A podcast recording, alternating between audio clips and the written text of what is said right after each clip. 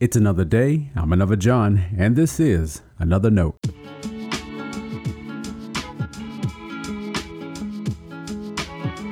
Today's edition of Another Note is titled Hearing That Name.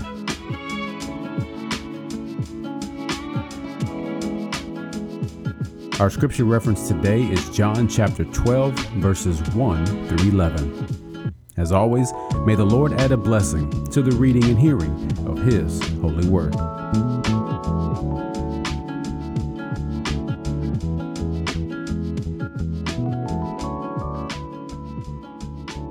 Six days before the Passover, Jesus came to Bethany, the home of Lazarus, whom he had raised from the dead.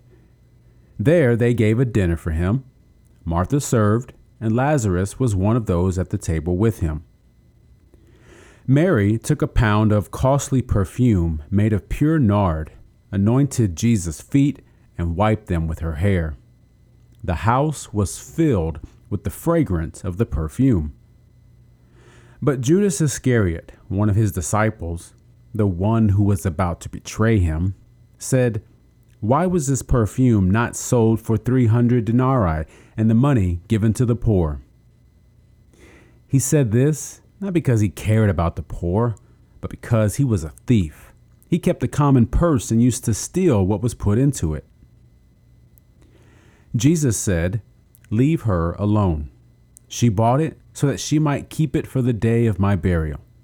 You always have the poor with you, but you do not always have me. When the great crowd of the Jews learned that he was there, they came not only because of Jesus, but also to see Lazarus, whom he had raised from the dead.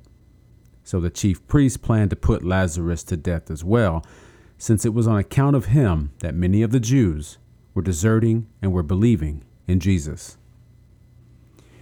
This is the word of our Lord. Thanks be to God.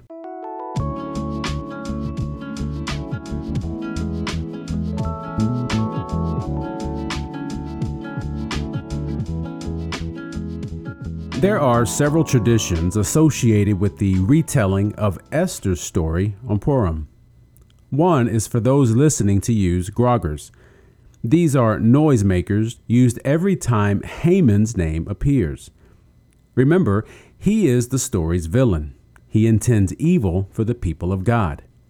Using the noisemakers, the idea is to blot his name from history.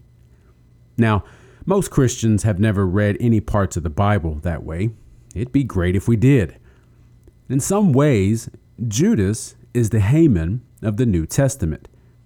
Even though he was a disciple of Jesus, Judas betrayed our Lord. He didn't say unkind words about Jesus behind his back. He didn't turn in his discipleship papers and follow another rabbi. Judas made the arrangements for the arrest of Jesus.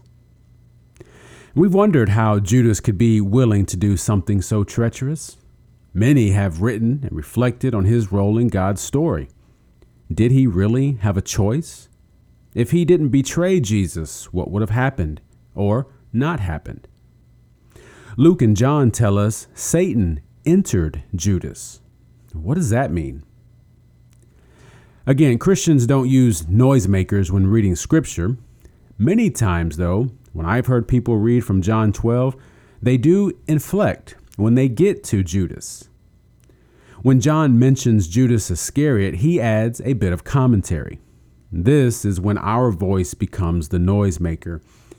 John says, parenthetically, he is the one who is about to betray him.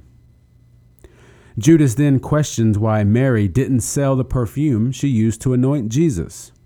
John tells us, again in parentheses, Judas didn't care about using the money for good. He was a thief who would steal from the money bag. Was that a way John wanted to take attention from Judas? Now, I assume most of us don't relate to Haman. Our assumption is we can't relate to Judas all that much either. It's great, you're sure, you would never seek to destroy an entire race of people like Haman. Let's be careful, though, with our quick assumptions about Judas. In our reading from John 12, there are two images of following Jesus. One is of Mary. She has experienced the power of Jesus. As a result, she can't help but offer all she had in worship. The other image is of Judas. He walked with Jesus, but it did not change who he was. Judas probably showed up to every disciple meeting. He knew what Jesus thought about certain things. Plus, we know he served on the finance committee. And what a powerful reminder. You can be close to Jesus, but not transformed by Jesus. I need to hear the name of Judas.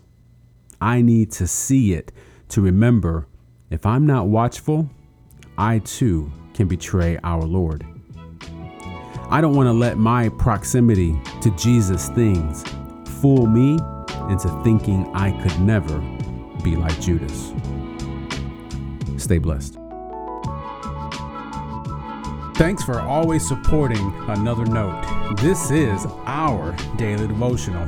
I'll keep writing and recording as long as you keep listening and we keep growing. If you ever find another note on iTunes or anywhere else podcasts are available, make sure to leave a review so others can join us. And the easiest way to connect with me is online at anotherjohn.com. God be with you.